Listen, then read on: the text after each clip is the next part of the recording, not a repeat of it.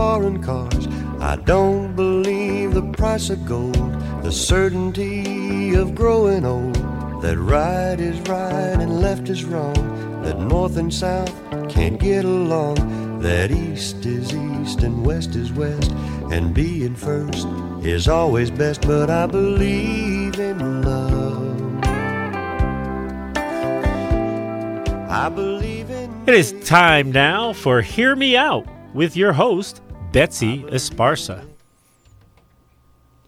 Hear Me Out is brought to you by Front Street Books, your hometown independent bookstore. The Big Bend sector of the U.S. Border Patrol is composed of 77 Texas counties and all of the state of Oklahoma. The operational area is 165,154 square miles. The sector is responsible for patrolling 517 miles of riverfront along the Rio Grande, which is almost one quarter of this country's southwest border. Apprehensions are skyrocketing along the southwest border. This isn't new information. It's also not uncommon following a presidential election, though this year stands out significantly. Let's go over some numbers, and these are all from the Customs and Border Patrol Protection website, which is cbp.gov. I'll post a link after the show. I do want to note that these stats are posted monthly, so these are totals as of May for this fiscal year, so October through May over the same period in the previous year. The Big Bend sector's apprehensions are up 432.7%. Um, single adults is up 460.8%. Family union family units are up 150.5%, and unaccompanied minors is up 317.2%. Matthew Roggow is the Deputy Chief Patrol Agent of Big Bend Sector. He's been here for almost two years, and before his Big Bend assignment, he served as an Associate Chief at U.S. Border Patrol headquarters in Washington, D.C. Deputy Roggow has been with the Border Patrol since 1999 and started his career at Tucson Sector.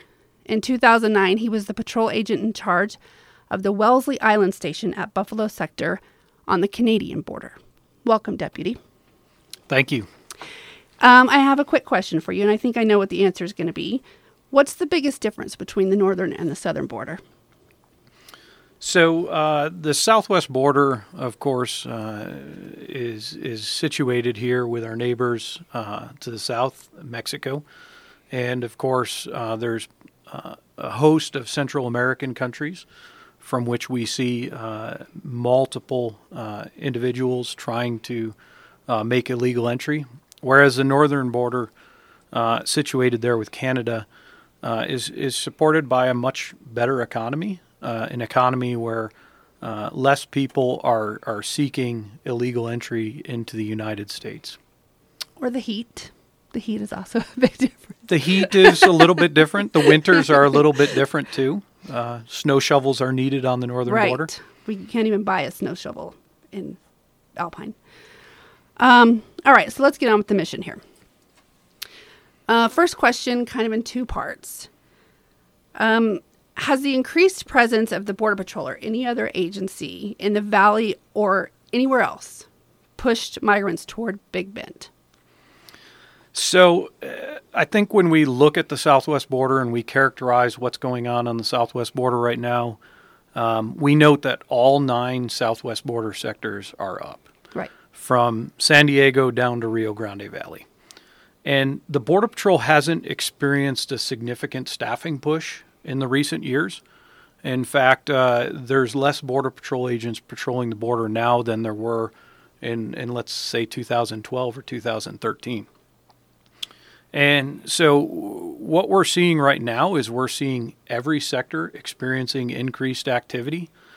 And, uh, you know, when you look at the uh, ability to earn uh, money from smuggling ventures, uh, and promise people an opportunity to uh, make it across the United States border successfully and somewhere into the United States. Um, this situation right now is being driven by greed and profit uh, desires for the smuggling organizations. So we keep hearing the term open borders. What is the policy? So there there are no open borders. Uh, I think uh, people are uh, characterizing uh, the situation based on their own perception. Um, why is it not an open border? Well, we still have authorities that we employ that allow us to return individuals back to either their home country or in some cases repatriate them back to Mexico, the last country they came from. And so uh, I think when people think open borders, they think uh, they're going to be able to make it through unimpeded or or uh, not end up in a situation where the border patrol takes a law enforcement action when when that's uh, contrary to what's going on right now. Right now, people are being returned back to Mexico, and so you know the message I would share with individuals who who want to make an illegal entry is we're going to be here, uh, we're going to be out safeguarding America, keeping Americans safe. And uh, when we encounter you and, and, and arrest you and take you into our custody, we're going to return you uh, to somewhere other than the United States. So the Border Patrol does continue to apprehend and and um, provide consequences to those that enter this country illegally. That's correct. Right. Have you seen an uptick in far west Texas in the number of criminals who are crossing the border illegally? So we have, and we've we've seen an uptick across uh, the the entire southwest border. Um, our um, our statistics track uh, no different from most other sectors. In fact, um, you know we're we're experiencing some of the same increases. About sixty percent of the individuals we encounter uh, are are considered to be uh, criminals. Should West Texans be afraid of of the criminal element that you're seeing? So I, I don't think there's huge alarm at this point. Uh, these these individuals are defined as criminal aliens because of their previous criminal activity, and uh, we don't differentiate significantly between the levels of criminal activity. So an individual who may have been uh, convicted for manslaughter, uh, you know, somewhere in the United States, versus an, an individual who was uh, convicted of driving while intoxicated, we don't really discriminate in our statistical uh, capture of, uh, of, of criminal non citizens.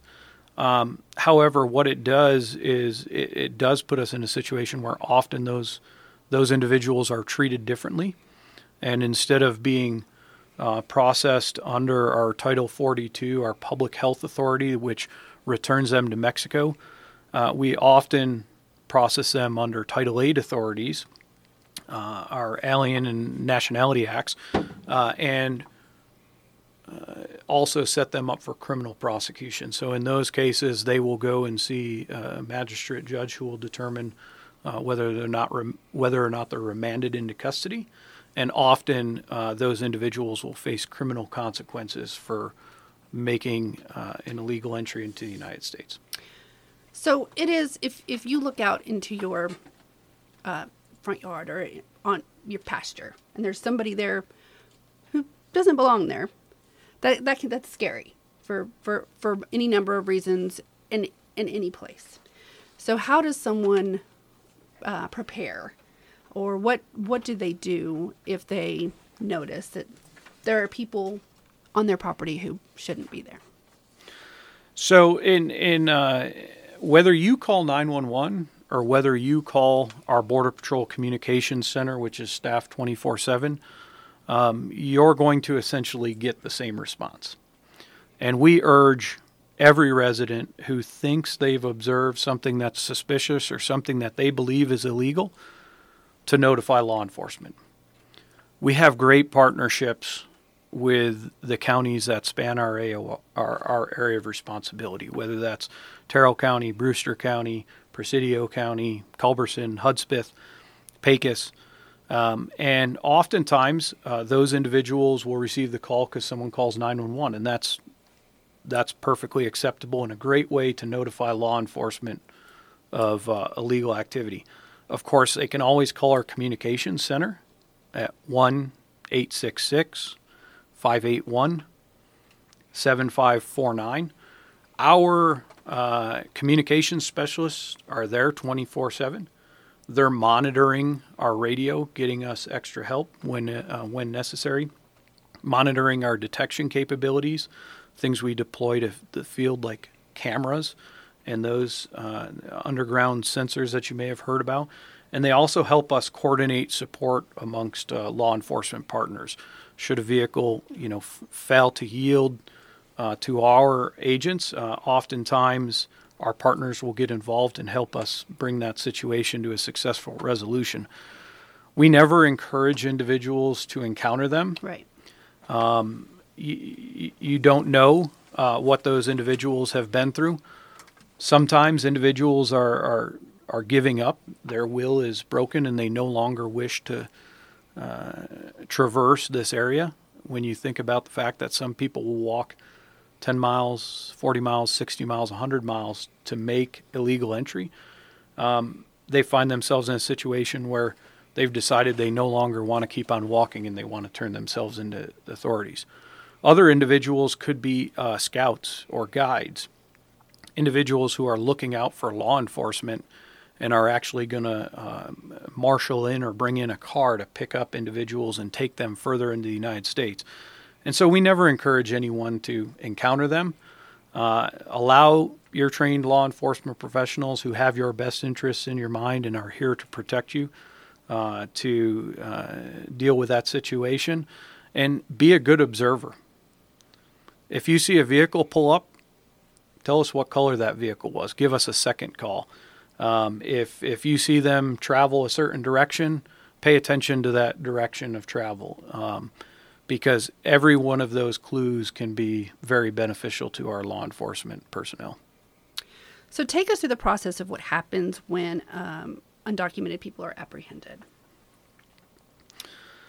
So, uh, when we apprehend individuals, uh, of course, you know the first thing we want to do is establish what is their alienage, where are they coming from, um, are there more individuals that we need to look for, um, and and certainly uh, you know take them into our custody, but make sure that when we take them into our custody, uh, we're doing it uh, in a safe manner. You know, searching the individuals.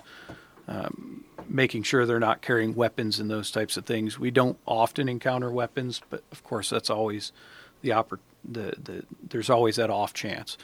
Um, after we get them from that that location where we encountered them in the field or roadside, uh, they arrive at a border patrol station where uh, information uh, specific to them is taken. That could be their name, uh, their date of birth, other identifying uh, materials, uh, as well as their fingerprints. Um, we want to make sure that the person who's the person that they are representing themselves to be are in fact the person that they are. Um, and then we make a determination uh, as to what type of uh, consequence they may face. For some individuals, it's returning them to the country from which uh, they made entry from, Mexico. Um, in other cases, it could be referring them to immigration's, immigration and customs enforcement they have an office known as the uh, Office of Enforcement and Removal Operations, and that office uh, is is assists us with repatriating those individuals, returning them to their to their home country. Uh, on the off occasion, individuals uh, are could be uh, dispositioned by uh, ERO, the office I mentioned, Enforcement and Removal Operations uh, to uh, show up for a future court date. In other cases, they're held. That's something that's really outside of the Border Patrol's uh, purview. And and then of course with individuals uh, often referred to as uh, unaccompanied non-citizen children, mm-hmm. those individuals under the age of 18 who are not crossing uh, with an immediate family member, they're referred to the office to the Department of Health and Human Services Office of uh, Refugee and Resettlement. by law, that office is responsible for the well being and care of those individuals. Uh, and they work in coordination with the Enforcement and Removal Operations Office uh, to see that those individuals are not only uh, successfully placed with potentially a family member or sponsor, but also, uh, you know, have their opportunity uh, in front of an immigration judge down the road. This is rough country. It is hot. Um, are you guys seeing more search and rescues? We certainly are. Um, in fact, uh, about this time last year, we had about 60 different incidents uh, uh, where we rescued subjects who were in some sort of distress. Uh, this year, we've already had uh, 250 people rescued, and uh, each day those numbers continue to climb as the uh, the the weather gets hotter.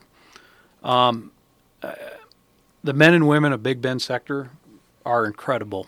Um, some of the things they do to go out there and save these individuals, I can't, I can't understate uh, their their efforts and how long they will spend looking for individuals who are reported to be in distress and need help.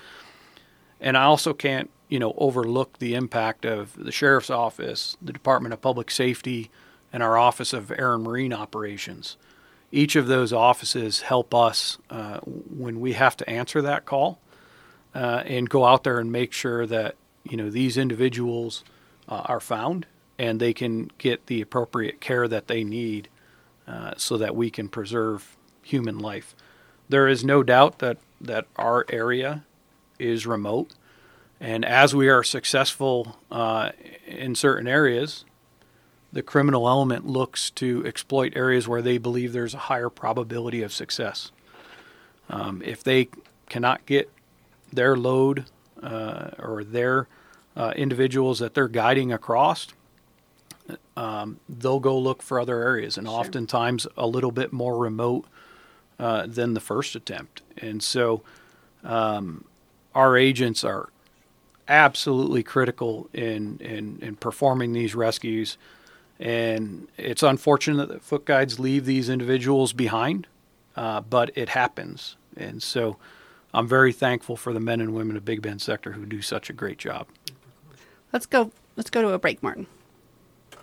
Don't know much about the Big Bend National Park or the Big Bend in general? Front Street Books is the all info source for the whole area. From birds to wildlife, geology, and hiking, maps and guides to make your visit the most enjoyable. Front Street has it all. Alpine and the Big Bend have so much to offer everyone. Front Street Books endeavors to be a supporter of all things important in our area. Informative programs and interviews are so valuable for our community. It is a pleasure to support them. Front Street Books thanks all those that participate in these community efforts.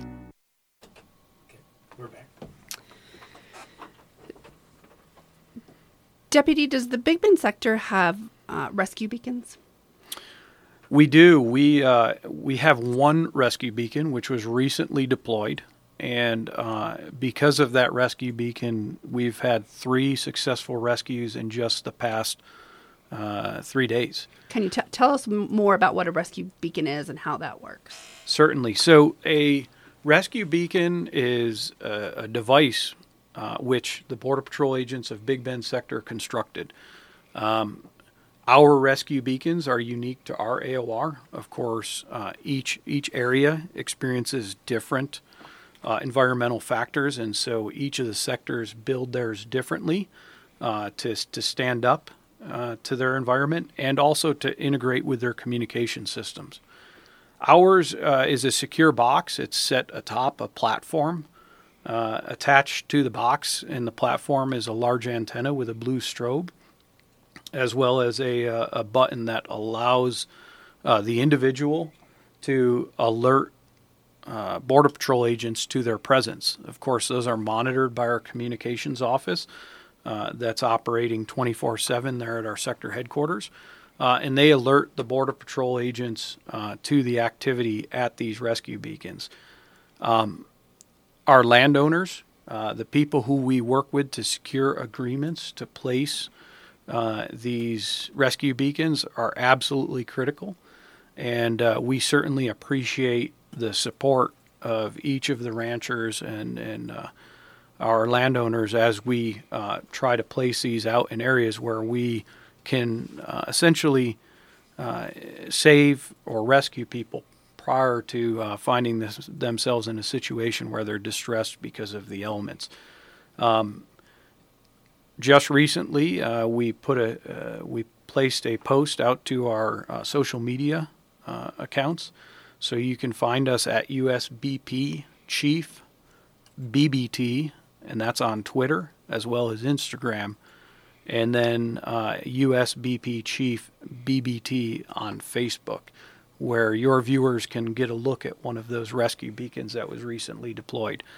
Also, uh, you know, I'd be remiss if I didn't mention we'll be down in Presidio in the coming weeks, uh, working with the government of Mexico and uh, media to uh, introduce the rescue beacons to our area uh, and to showcase that uh, that that great program and allow individuals to understand how they work, see them in in person, and try to send a message to with to would-be crossers uh, with our partners uh, there in Mexico that crossing this area is, is dangerous and you do not want to risk your life. But if you do, you find this blue strobe light if you get into some trouble That's correct. and you get some help. Is that that's That's, what correct. it's for, right?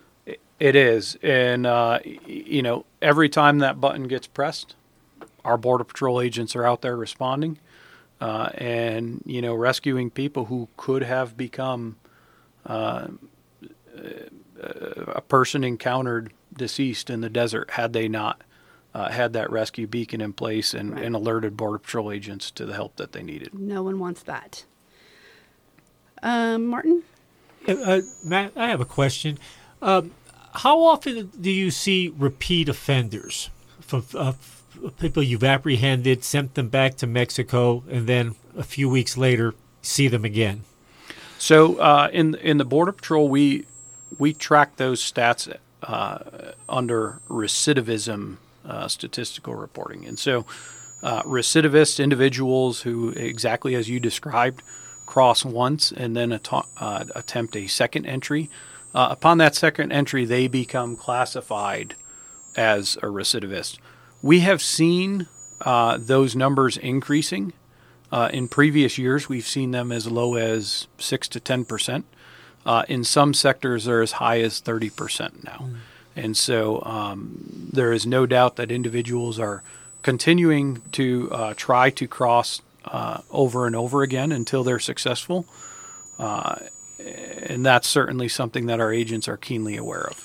Yeah, and uh, a lot of these uh, people that have come across, it seems that um, from stories I've heard, uh, they would pay a coyote thousands of dollars, and they basically just bring them to the border and and tell them, okay, you're here at the United States, and you're on your own, and they're really left in a horrible situation because never been to this country, not knowing anything about it. They don't know how far, what's closer, Dallas or Van Horn, you know, and uh, uh, it's a horrible situation. Um, I'm assuming the Border Patrol, uh, beside apprehension, tries to go after the coyotes, the people that are are. Or is that a different branch of the government that would law enforcement that would go after the, the coyotes? So we work in concert with uh, Homeland Security Investigations, their division of Immigration and Customs Enforcement, as well as the United States Attorney's Office to bring uh, individuals who are driving, guiding, or uh, scouting our law enforcement activities uh, for uh, individuals who have illegally entered the United States. And uh, th- through our partnerships, uh, we are able to oftentimes bring these events in front of the criminal court system and find uh, ourselves in situations where these individuals are successfully prosecuted.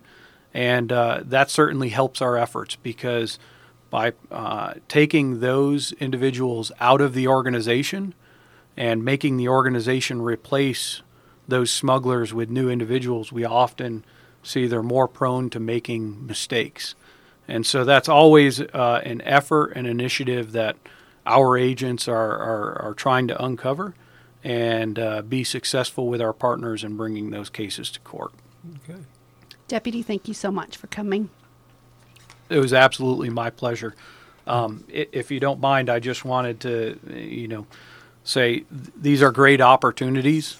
Uh, anytime we can get out and inform the citizens of our region uh, about the the activities in West Texas and uh, provide them a firsthand account of, of what's occurring, um, it's it's very beneficial for us. And I I will say that you know there's a lot of men and women out there right now patrolling our border. Uh, if you get an opportunity to speak to one of those border patrol agents, uh, don't forget to thank them. They're doing an outstanding job uh, considering the situation we're facing. We appreciate you. We appreciate all the hard work you're doing. Know the job is definitely harder now than it probably ever has been, and so uh, yes, we do thank you for that. Okay, thank you, Betsy. We will see. We look forward to seeing you next week. Yep. See you next week. Pray for rain. All right.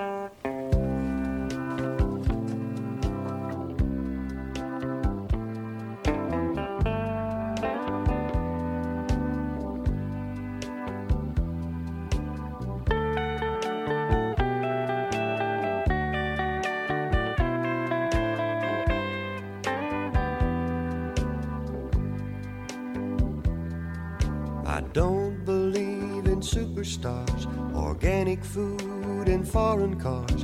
I don't believe the price of gold, the certainty of growing old.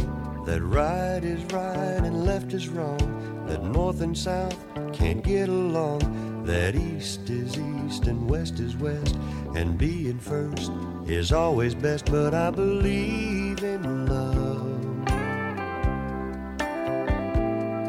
I believe in babies. I believe in mom and